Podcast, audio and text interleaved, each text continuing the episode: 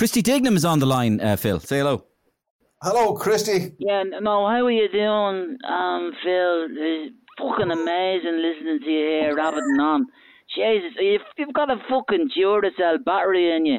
Well, it looks you up on Wikipedia there. You're 98 years of age. Are you on the gear or something? I mean, you're fucking unbelievable. Listen, myself and the boys in Aslan are thinking of doing a version of that song you wrote. Um, how much is that doggy in the window? Did you write that? Because Fred not Christy. Well, it was written in 1897, so I think it must have been you.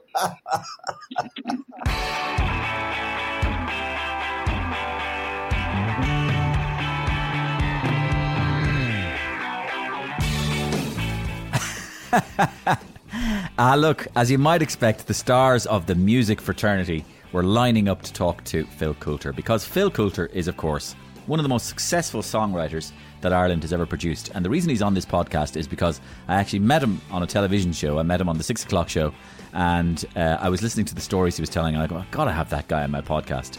So I literally talked to him off the show, and he agreed straight off the bat.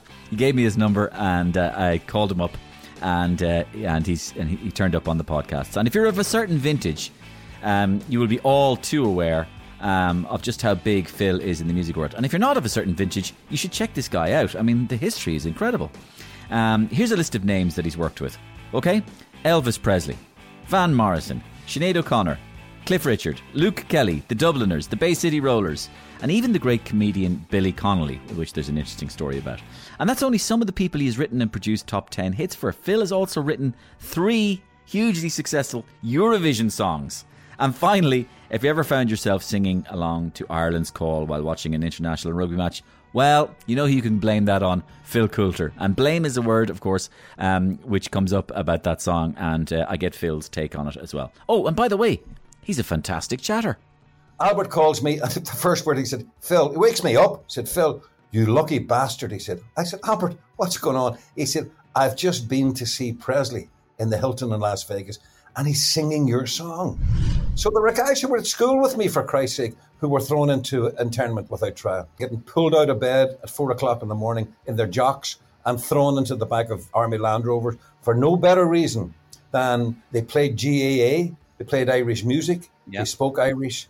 That was enough.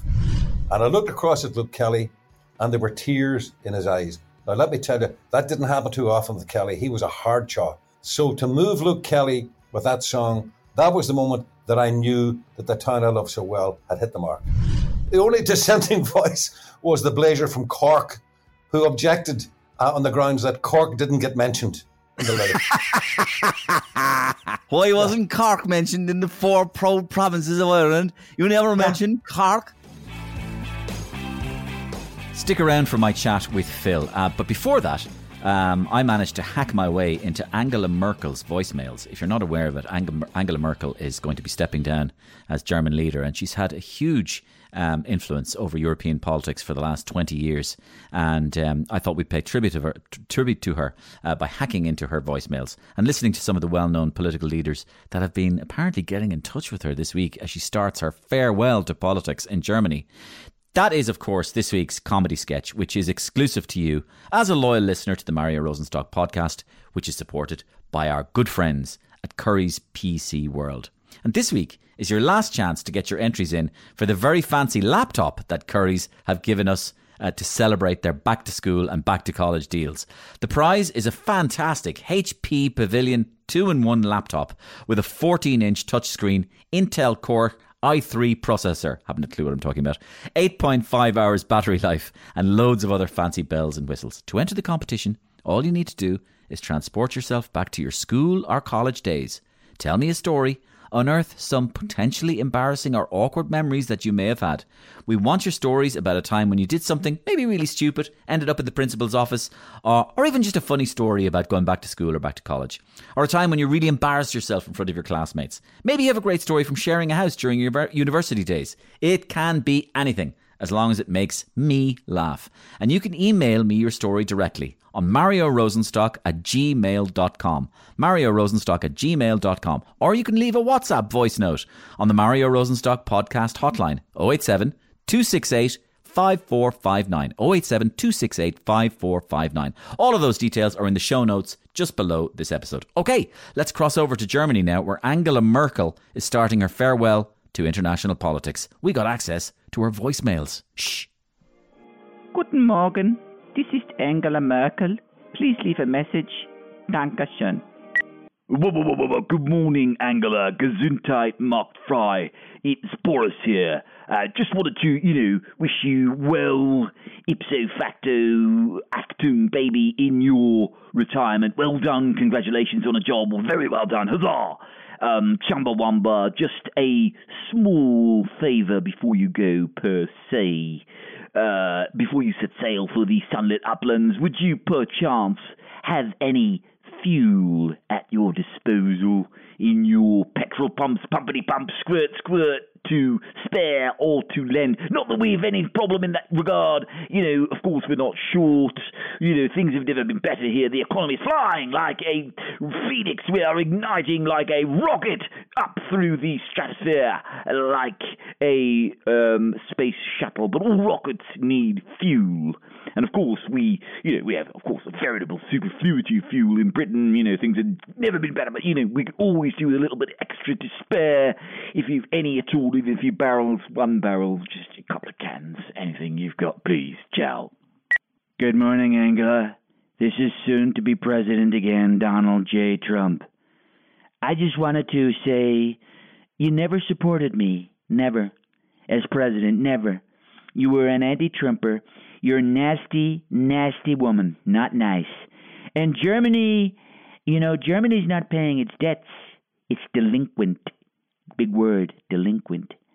I can't wait to see who comes next in Germany. You know, I could run for chancellor in Germany. German, you know, Trump is a German name, German family, you know, Germany, great country. Nobody knows more about the Germans than me. Nasty woman. Uh, uh, good morning, uh, Angela. Uh, wie geht's? Uh, Micheál Martin here, uh, the Irish Prime Minister. I just wanted to wish you the best uh, as you finish up in the job and thank you uh, for your ongoing support. Uh, auf Wiedersehen, Angela. Uh, good morning, Angela. Uh, this is uh, Leo Varadkar here, the the Irish Prime Minister. Well, I'm just on a short break at the moment, but I'll be back at the back in the reins soon. Um, I just wanted to thank you for everything.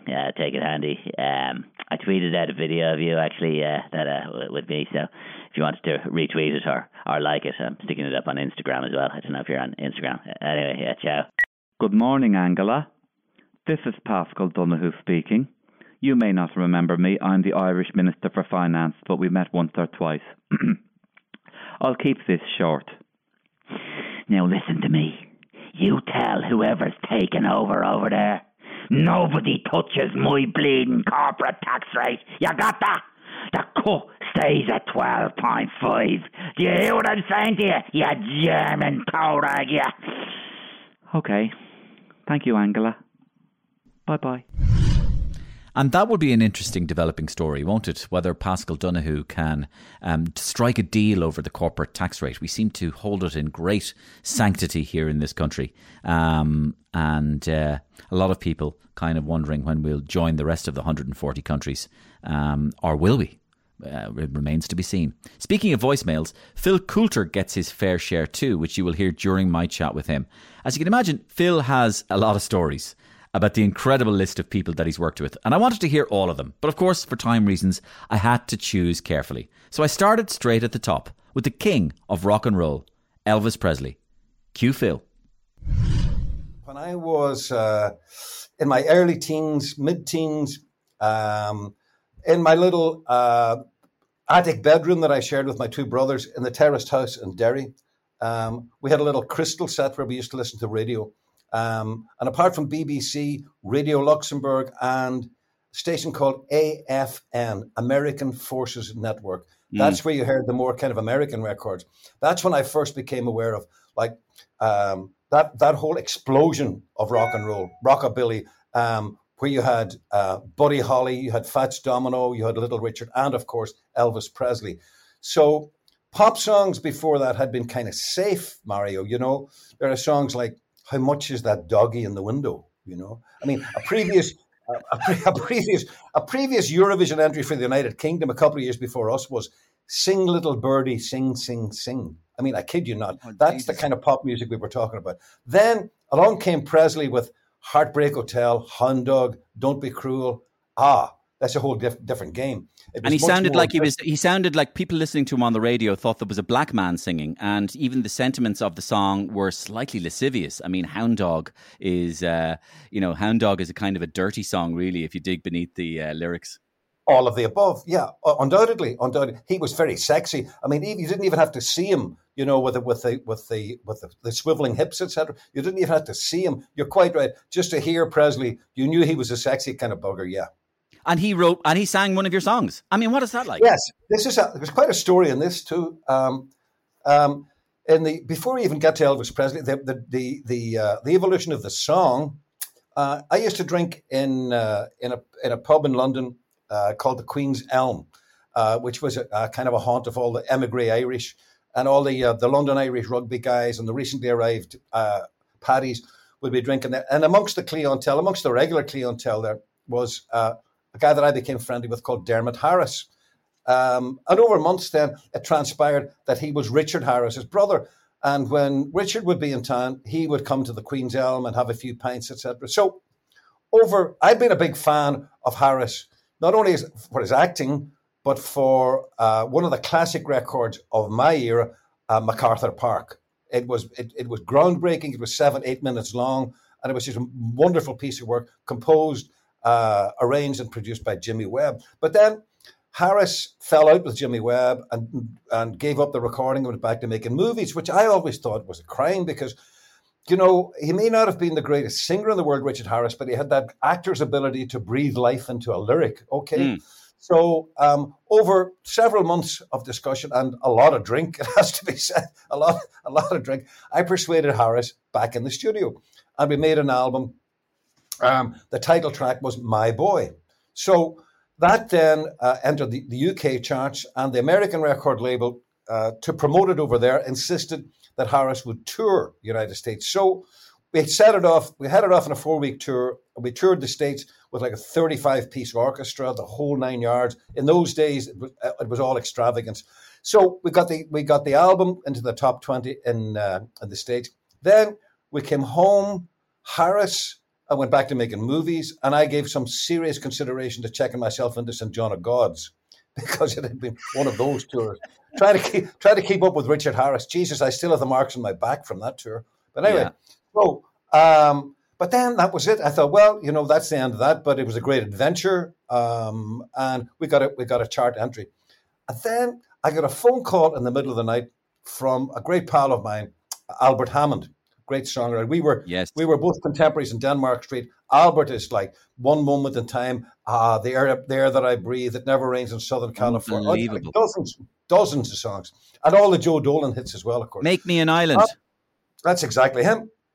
Teresa, you're such a good-looking woman. All of the above. Jesus. So anyway, um, Albert calls me, and the first word he said, "Phil," he wakes me up. He said, "Phil, you lucky bastard." He said. I said, "Albert, what's going on?" He said, "I've just been to see Presley in the Hilton in Las Vegas, and he's singing your song." no. That was the first. That was the first I was aware of it.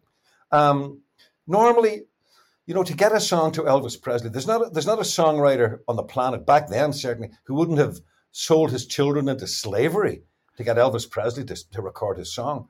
Um, but in the process, you would have had to jump through several hoops. The biggest hoop would have been Colonel Tom Parker, who would have wanted to own a half of the song for a start off.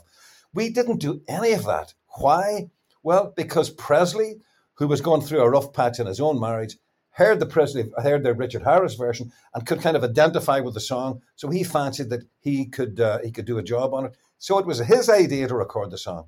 So Albert tells me he's he's uh, he's performing it in Las Vegas. It was maybe six months later before he got around to recording it. Six months later, again, it was released first of all on an album and then pulled off as a single. And it was Presley's one of the biggest hits he had in the five years before he passed away. Unbelievable. And is there a moment at all, Phil? I don't know if this, if if if this, if you're this kind of person, is there a moment at all where you're in a car and the top is down, or you're just in a car? Uh, is there a moment when you're at home, you're listening to the radio? Is there a moment when you put on the record and you hear Elvis Presley singing your words? and you go, Exactly. Jesus Christ, I don't know No. what life is about, but my hairs are standing on my arms. Right. The greatest song singer of all time is singing something that I sat down at a table and wrote. You know, I don't I don't find myself putting the record on and playing it very often, but it does happen quite often. Probably uh, late night when I when I be driving and uh, the Presley My Boy will come on, and you're quite right. It's an instinctive thing. The hairs on my the hairs on my on my arm do stand up, and the penny drops. You know, you, you tend to get a little bit not blasé would be the wrong word, but when this is your livelihood, when this is your profession, you know, I don't I don't spend a lot of time reviewing my catalog and pat myself on the back for the various covers of my songs.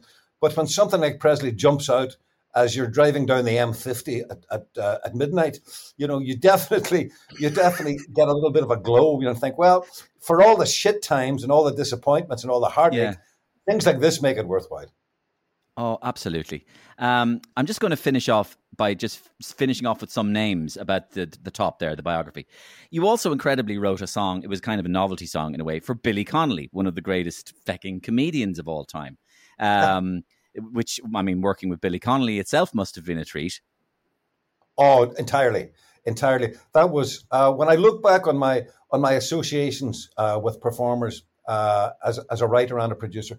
I think there are a handful in that stand out, and and Billy uh, would certainly be one with one of those. We're still friendly, we're still pals, we're still close, we still we still communicate.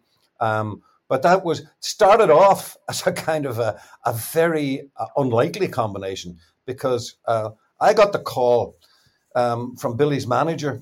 Um, I'd never heard of Billy Connolly. Uh, I was I was then in the middle of my of my teeny bopper era with the Bay City Rollers. Uh, we had a string of hits with them. Then a band called Kenny. We had a string of hits with them, and we were. And when you say a string of hits, I mean these. We're talking for our listeners. We're talking about American Billboard number ones and UK number ones as well. Yeah, the, I mean, the Bay City Rollers were, were the biggest teeny bopper act on the globe. And I mean, you know, they talk about One Direction, etc. these days, but the Bay City Rollers were the One Direction of their time. There was a sea of tartan, Mario, that, Mm. that, that, that ran from South America to the Far Mm. East, you know. Uh, Yeah. But anyway, so we were then with a band called, we were then producing a band called Slick, featuring Midge Ure of, of, Wow. of uh, Band Aid, that Midge Ure. Mm. Um, he was the lead singer and we had we had a number one in the charts with a song called "Forever and Ever." Um, and their manager, man called Frank Lynch, called me to congratulate me on the number one. and said, "Listen, Phil, uh, we're all excited about that and slick, da da da da, but I need a favor." I said, "Yeah, what can I do for you?" He said, um, "Well, I'm looking after another act up here." Uh, and I need you to come up and make a live album because he's making a bit of noise up here, and I really I need a live album. Um, and I said, Oh, yeah, well, who is he? He said, Billy Connolly. I said, Never heard of him. What does he do? He said, Well, he's basically a folk singer. Um, he sang in a band with Gerry Rafferty called the Humblebums, but he tells gags as well in between the songs, and he's hilarious. And I remember saying to Frank, Frank, are you having a laugh? You really want me to drop the Bay City Roller, to drop Slick, and come up, come up and make an album with some folk singer that tells jokes? No, so anyway, Frank had a great power of persuasion. That's why he was managing successful acts, of course. Um, and the next thing I know, I, I find myself uh, in a mobile studio outside the King's Theatre in Glasgow. Um, uh, I went up there under sufferance, Mario. I, I didn't want to do this. I was doing it. I was doing it really uh, as a favour to uh, to Frank Lynch, who had reminded me that I owed him a favour. So, uh, I mean, I was as impressed with Billy Connolly as he was with Phil Coulter because up come this like London record producer uh, who Billy says he said um, we we circled each other like two dogs. He said, "Phil, do you remember Phil?" He said he said he was all you know all very smart and wearing a cravat and very neat about the arse. Is what he said. Very neat about the arse. very neat. Very about the arse. neat about the arse. Yes. Very. That's exactly it. So, as I say, it was didn't it didn't get off to a great start, but within the first ten minutes of, of this of his routine uh, in the King's Theatre, I just threw away my stopwatch, threw away the clipboard, and I said to myself, "Jesus, this is the funniest guy I've ever heard in my life." There was something about that edgy Glaswegian humour that just struck a chord with me, being from the north of Ireland. That kind of very abrasive humour, Mm. and you know, this was bear in mind, Mario. This was at a time when comedians were telling gags like Frank Carson. Ah, you hear that one about Paddy Irishman? Was a lot of that went on. So this was not telling gags. This was not punchlines about Paddy the Irishman, Paddy the Scotsman, Paddy the Englishman. This was a completely different take on it. Also, there was something very fresh, very, very, uh, very, very exciting about the whole thing, and of course, very disrespectful to to to to everyone and everybody. But it just appealed to me. I thought this guy is so, fun. and you know, all these years later, I still think Billy Connolly is one of the funniest guys on the planet. And here was here was here was here's a little adventure that I had. Billy and I were in were in L.A. We were working on some recording in L.A. Um, and we were swanning about the Beverly Hills Hotel. Um, uh, and we got invited to by by some mutual friend out there. We were told that there's this new comedian who's beginning to make waves, and he's he's playing in the Whiskey a Go Go t- uh, tomorrow night. If you want, we can we can comp a couple of tickets. So I said, well, yeah, I'm curious. Let's see what's going on. The comedian was Robin Williams, right? Ah, yeah, yeah. So Billy and I sit there. Robin Williams comes on and does a whole routine, and then goes, or for those of you on dope, and does the whole thing backwards. You know, and I thought, Jesus. But I'm looking at Billy, who is studying what's going on on stage, and out of kind of loyalty to Billy, I'm afraid to laugh because I'm thinking, well, if Billy doesn't think he's funny, I better not think he's funny. And Oh, until yeah. it wasn't until there was a gap, uh, about five minutes, and I said, "What do you think, Billy?" Billy said, "He's the funniest bastard." This. So that was Robin Williams, and it, he was playing in a small club in, in LA before all of that, uh, you know, that tremendous career. Uh, and of course, he and Billy then became big, great pals. That is a good one. I like the way I like that. I like that story. And uh, you just mentioned there a hit you wrote there for Slick called "Forever and Ever." I just want, Oh. without being crude, Phil. Um, let's that was a number one in the seventies in England, and that was a Yeah. number one in the seventies, and a time where I think is the best decade for music in the history of music for a variety of Hmm. different reasons. Um, but what just without being crude, when you when as an author or as a writer, a publisher, you write that song, what kind of money are you talking about? You don't have to mention figures, but in terms of its buying power, when you write a song that's a number one for something like Slick, are you is that enough money to buy a house, or is it enough money to buy a car, or is it enough money just to what is it? Would certainly be enough money to buy a car. Yeah, if you get a number one in America with uh, with the Bay City Rollers, that's a different story. Then that could buy you depends on your depends on your taste in houses and the location, but it could certainly buy you a house. Yeah. Nice one, and you had a number one with Bay City Rollers in America, so so I think, yeah, yeah. I think, I think, I think that probably bought me some something of, of consequence. Yeah. That's fantastic. I love that. I love that. I love your story about the, about Elvis as well.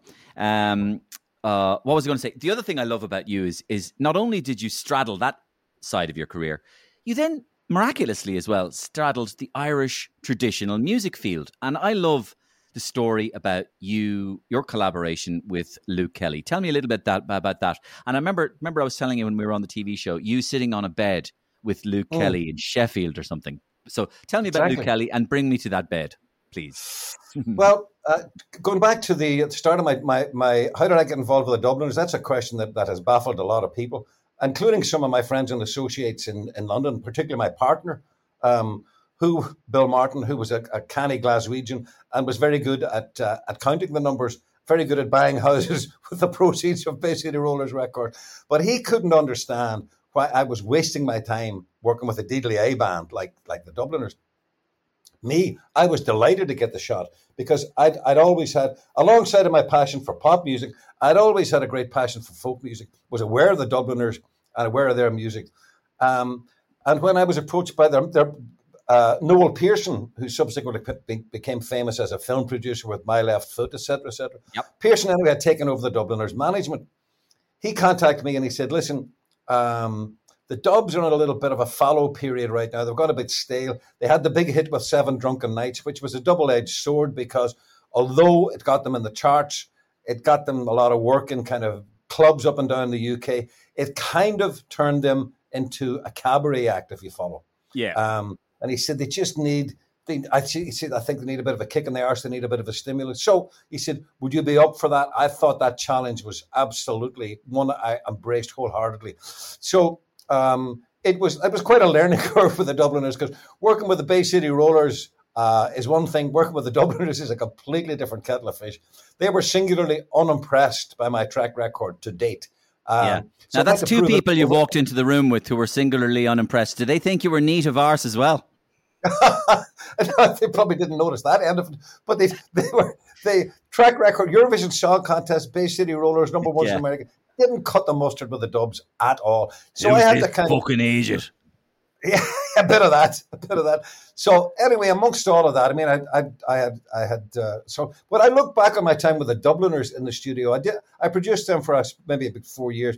And some of my favorite, my favorite memories, uh, just in terms of the characters that they were and the kind of banter. But on a more serious level, Luke Kelly was a force of nature.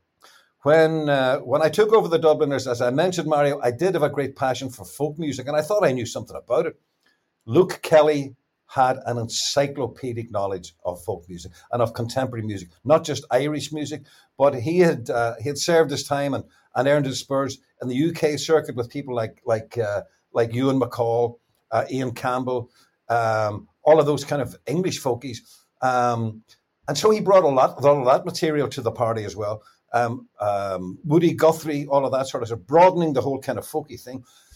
And as far as our relationship were concerned, he was he was the gamest of all the dubs. You know, I mean, some of them were were had reservations about was I a bit too like kind of pop oriented to be taken over the Dublins. For example, there was uh, there was one I think it was in the second album we were going through material we might record, and Luke sang a song called Joe Hill. I dreamed I saw Joe Hill last night, alive as you and me. Now, about a, a union activist in America.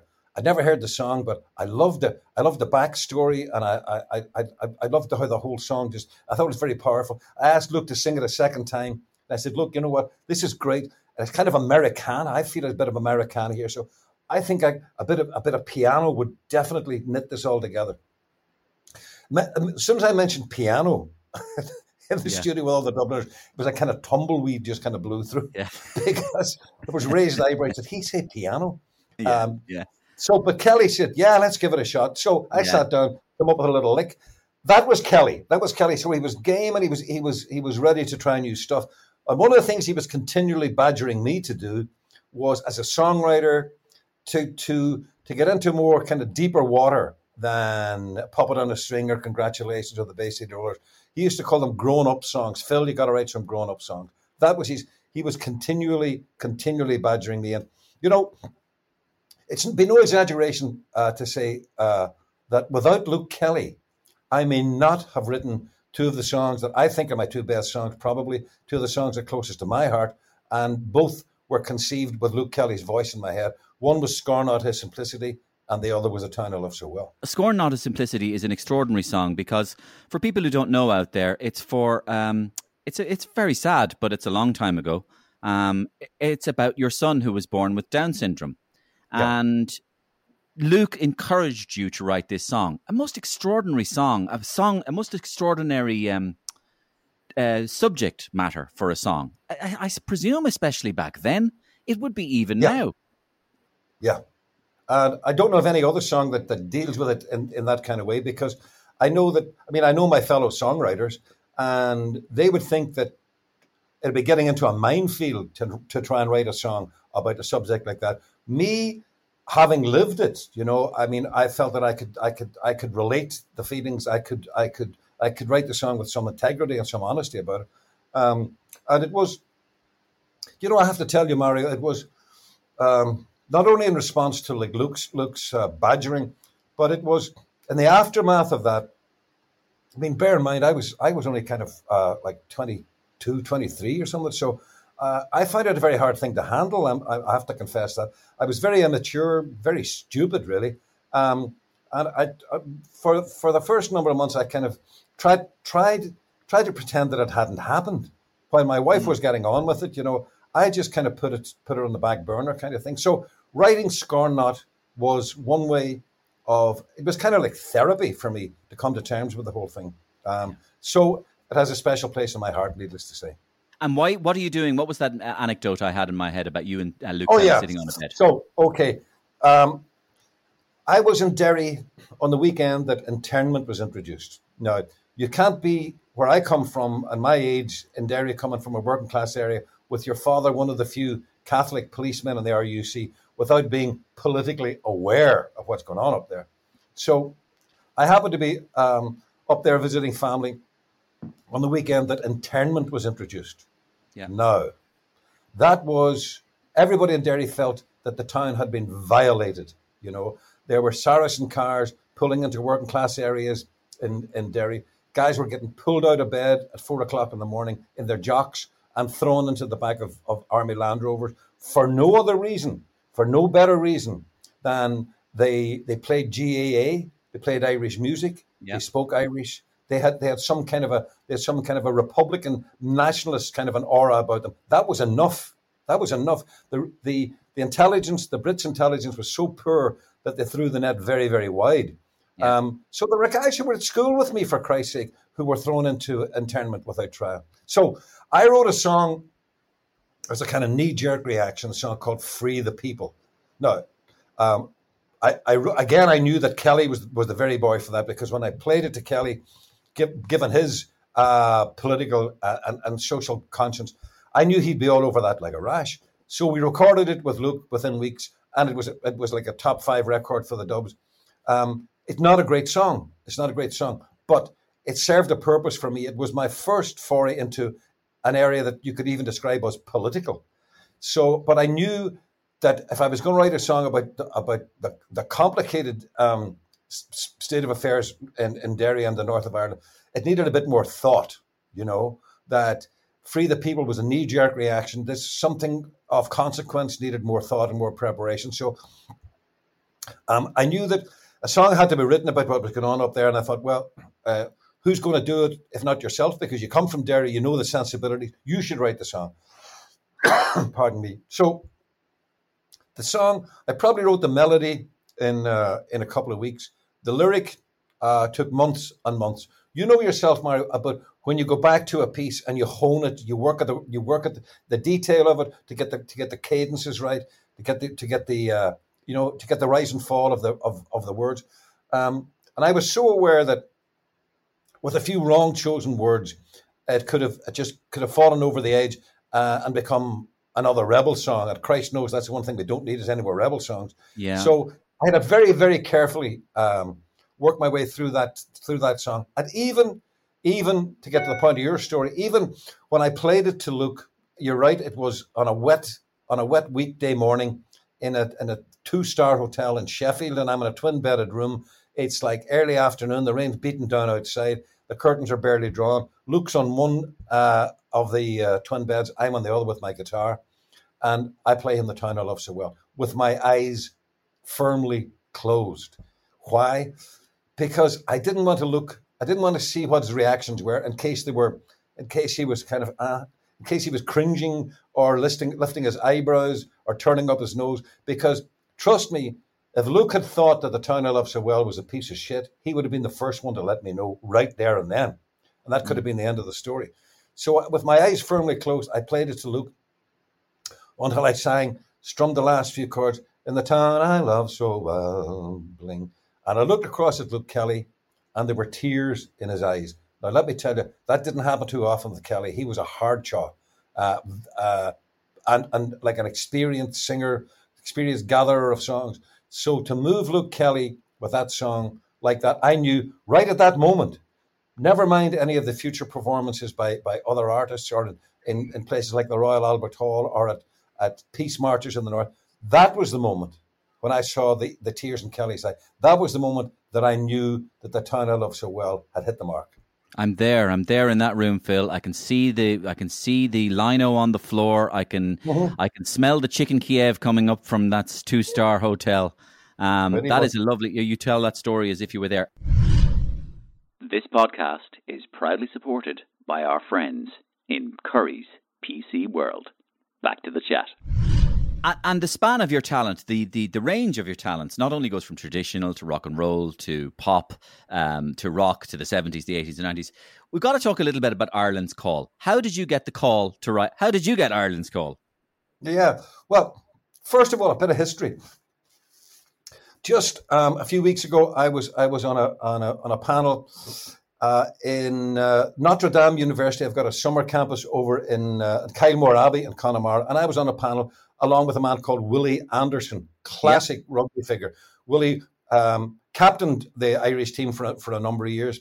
Willie Uh, was the man actually who famously stared down the All Blacks in the Haka uh, when Ireland played New Zealand in 1989, I think.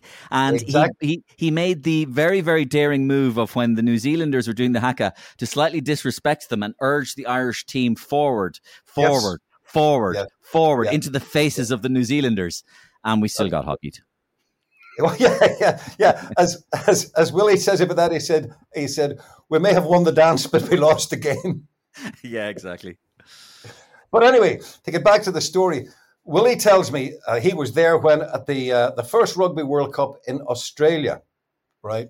Um, a week or so uh, before that, maybe a couple of weeks beforehand, there had been a kind of a, a terrorist bomb that had gone off at the border, aimed at a returning Northern Ireland judge who was blown to bits.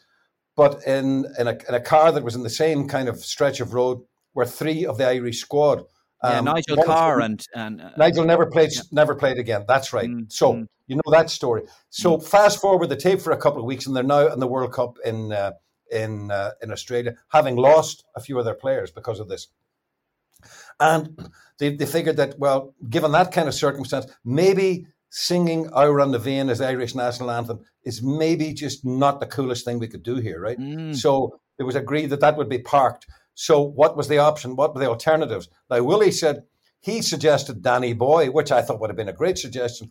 But um, in the in the general discussion, somebody said he said, "No, but wait a minute, I have a tape we can play," and the tape was James Last playing "The Rose of Tralee." So for the anthem, the Irish anthem, before playing before playing in Australia, you know, it's not exactly a song you want to go to war to. You know, No, it's about a bunch of girls standing on stage in a line. yeah.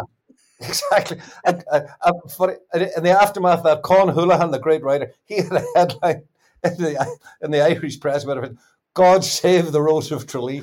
Well, that was a kind of that was a sort of a low point, and I think the, the powers that be in the Irish that we've got to do something about this. Now, Yeah. it took them quite a few years before they finally confronted that elephant in the drawing room, but having confronted it, they called me into a meeting, right?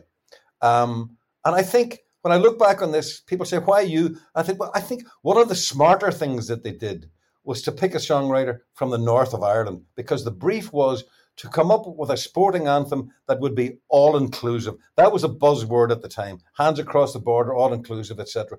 Because there was this kind of uncomfortable um, feeling when Amhrán na bhFiann would be played, and there'd be a lot of the guys in the squad who would be from the north. Correct. And what that means is rugby in the north is a game that is not played in Catholic schools normally. Catholic schools they play GAA or soccer. So rugby is a game in the main. There are exceptions, but in the main that is that is that is played in Protestant uh, Unionist upmarket schools, right? So therefore, if someone has has graduated from Ulster Rugby to be on the Irish team, he's coming from that background. Therefore, he's a non-Catholic. He's a Unionist, and for him, uh, Amhrán na bhFiann is not his national anthem. You know, he's brought up in the Unionist tradition where he, he feels, him, he feels himself as British. His national anthem is God Save the Queen. Now, people may not agree with that, but you have to respect it. And that was that was that was a situation right then when I was called into the meeting. And my brief was to write a sporting anthem that could be comfortably sung by players and supporters alike, be they from the north or the south. Because talking of supporters, the same thing would apply. You know, if you're at a rugby game in Lansdowne Road, you know yourself, you're hearing a lot of northern accents there. So in the days before Ireland's call, when Amhrán na bhFiann would be played, in fairness, there was there was a respect, but there was a silence. They didn't join in and sing the song. So that was my brief uh, to come up with a song which would be would be uh, all inclusive and could be comfortably sung by players, supporters alike. So um, that was that was a kind of a big ask, you know, because I knew that uh, you you a you're not going to please all the people all the time. That's for Mhm. sure. Mhm. Um, so what did it have to do? What, what boxes did it have to tick? Well, particularly, it had to be a song which would be easily learned. Uh, number one, number two would be kind of stirring and a bit martial, etc. And number three would feel like all inclusive lyrically. Mm. So the first two, they're easy enough. The lyric was the tricky part because um, there were certain words, certain phrases, certain images you just couldn't use. I couldn't, for example, I felt I couldn't use a word like "and united we'll go forward." Yes.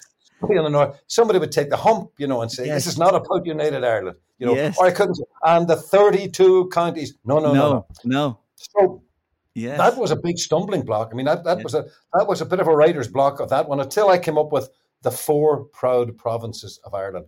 yes. That was the key because rugby being a provincial uh, sport, nobody could take offence at that.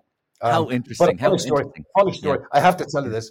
Yeah. When I when I played the demo, having written the song, and then I decided this doesn't need uh, it doesn't need like um, an Irish tenor to sing this. This is this is this should be more kind of of the people kind of a singer, you know. So this coincided with the, with the huge success of the Commitments, right?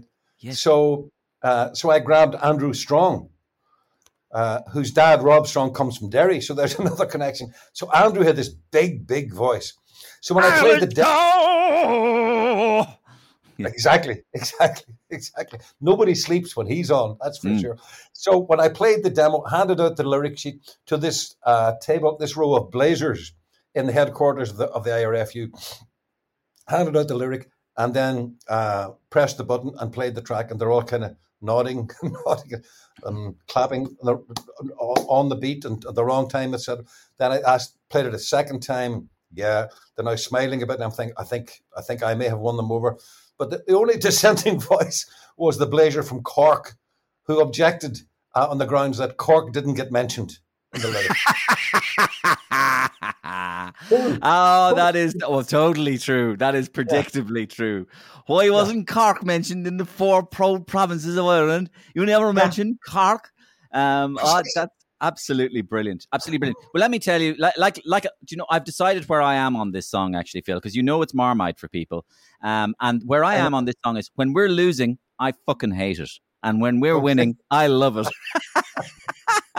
That's the way it is. Because when Irish rugby is going well, you go, when Irish rugby is flying, you go, come the day and come the Yeah. hour. And then when Irish rugby is losing, you're going, Jesus, come. That piece of shit, yeah. Yeah, Jesus Yes. Christ. That's true. That's true. But you know, even Willie Anderson again was saying that the importance uh, of the of of the song, the importance of singing as a kind of bonding exercise with uh, with the guys on the team, he thought was very important. He said, "I wish to Christ Ireland's call had been around when I was playing." So, Yeah. um, I, listen, that that leads me on to something that I have a kind of beef, a, a bee in my bonnet about. On. Um, when when national anthems are performed by teams representing their country. Now, you watch Italy, and boy, those guys are giving it socks. They're singing their hearts out. They're singing their hearts out. Look at the way the Welsh; they're singing their hearts out. Whether whether it be in rugby or in soccer, um, in Ireland, in, in in rugby, they're coming round a little bit to singing Ireland's call. Fair enough. Um, soccer, it's unbelievable. I mean, I about six months ago when at one of the internationals, the young goalkeeper Gavin Bazunu, right, Mm. whose whose dad is from Nigeria, right, Mm. and as it pans along, pans along the Irish squad, the only one who's singing as Gaeilge, Yeah. Sinn Féin Fála Tafi Gaeliga, is Gavin Bazunu, Yeah. right, who's a black kid whose father is from is from from Nigeria. So.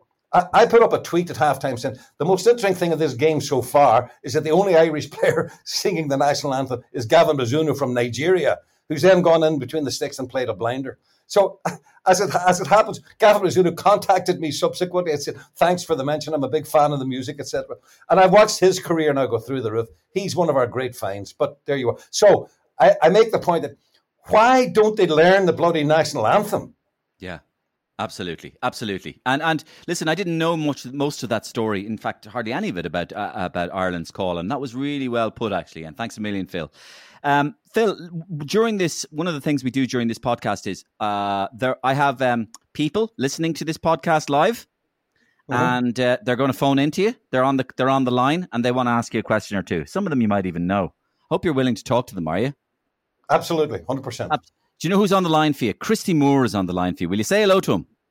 Absolutely, Christy. How's it going, Phil? Uh, I'm getting a bit of a roast here from Mario, uh, uh, Christy, but apart from that, um, I'm hanging in there like yourself. You know, old dogs for the hard road. Old dog for the hard road. It's great to hear. It's great to hear your stories, Phil, and you're a fantastic, loquacious person, and you've never, ever, ever lost the the ability to talk utter shite for long and large amounts of time, and you're able to do it in no matter what continent you're in, Phil. In in Northern Ireland, Ireland, Derry, Spain. It doesn't matter whether you've got sardine sandwiches in your mouth or you're you're you're, you're listening to Elvis going down the M50. You are. This is absolute golden horse right here. I'm listening to brilliant stuff. But listen, Phil, I wonder could we reignite the old golden days with Planxty? And I'm thinking of new material, and I wonder, do you think we could do? Do you think we could do an old trad version at all of um, um, from Shawati Wati or from from the from the Bay City Rollers at all. How we go shang lang lang lang shang lang shang shang shang shang lang lang lang shang lang shang lang lang lang diddly do da dee da do a diddly do da da a shang lang lang long long long long. How would that would that go well? No, well would it? I think if you can persuade Andy Irvine and Johnny Moynihan and the rest and Dónal Lunny and the boys, I'm I'm I'm I'm on board with that, Christy. Yeah. That's great. That's great. Thank you very much, Christy Moore. Ronan O'Gara is on the line as well. Um, he, he's just phoned in as well. Say hello to Ronan O'Gara, Phil. Hello, Ronan. Good lad. Yeah. How's it going, Phil? Um, really enjoying the conversation with Mario. Um, but I have to say, I'm taking gross exception to the fact that you are now saying that you refused to write Cork into Ireland's call. Do I take it that that's the case?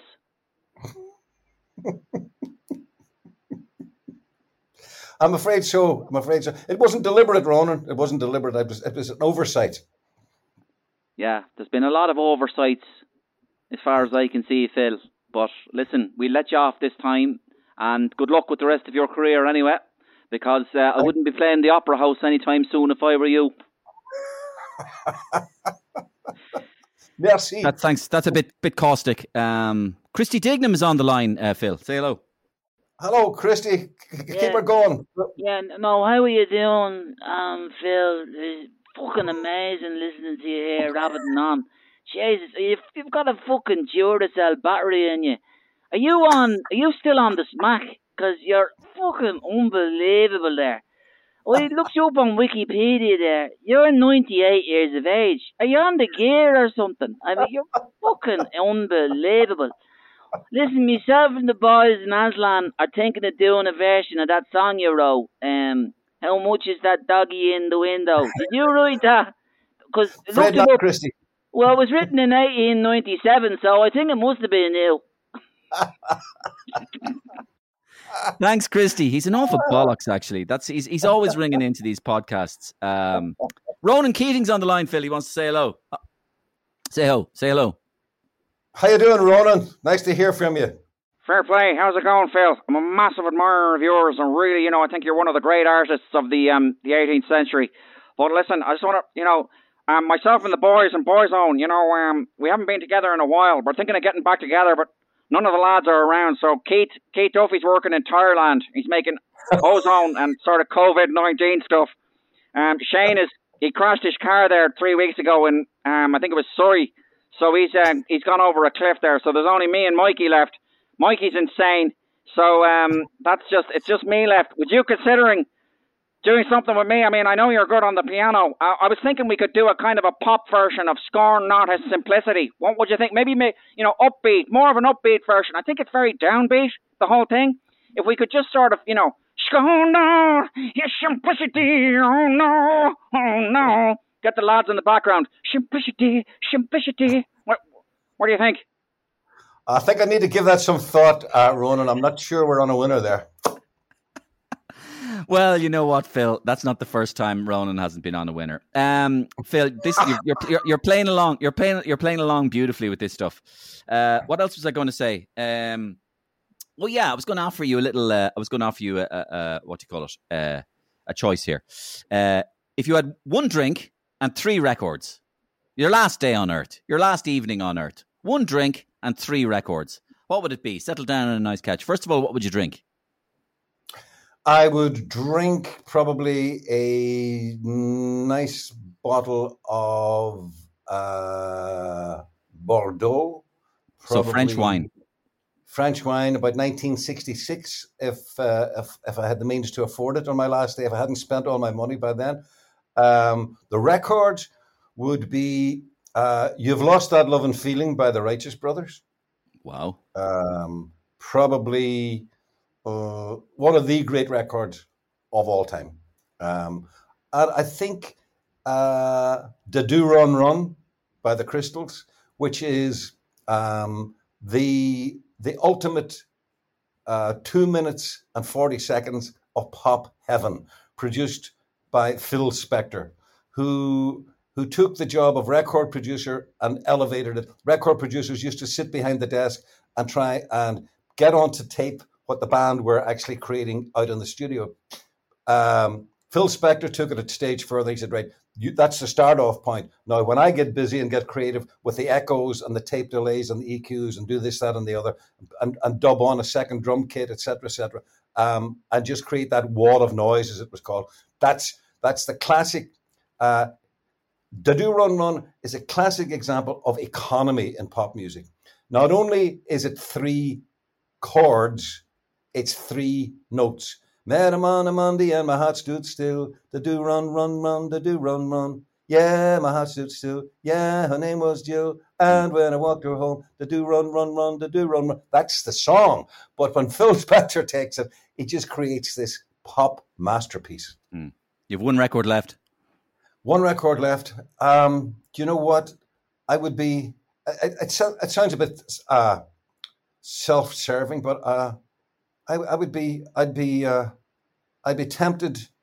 I'd be tempted uh, to have a Luke Kelly record. Yeah, mm-hmm. Kelly had a big, big influence on on on uh, on, on on me as a as a as a writer and a producer and a, and arranger. So I think I might. I think I might indulge myself and have uh, Luke Kelly singing "Scorn Not His Simplicity." Oh, that's lovely. Um, listen, I want to thank you for your time. You know, you really are, uh, you really have a really, really good a gift with telling a story yourself. And thank you very much for sharing with them, sharing those stories with me. And listen, it's great that we got to do this. I said we would when we met on the TV show, and I'm delighted to make it happen. You were on that TV show, Mario. You were the best warm up act I've had in a long, long time. So I'm grateful to you for that. That's the only reason I agreed to do this. yeah, that is no problem at all, Phil. I'm delighted to be your warm up act. Thank you so much for joining me. Great pleasure. I enjoyed every minute. Every minute.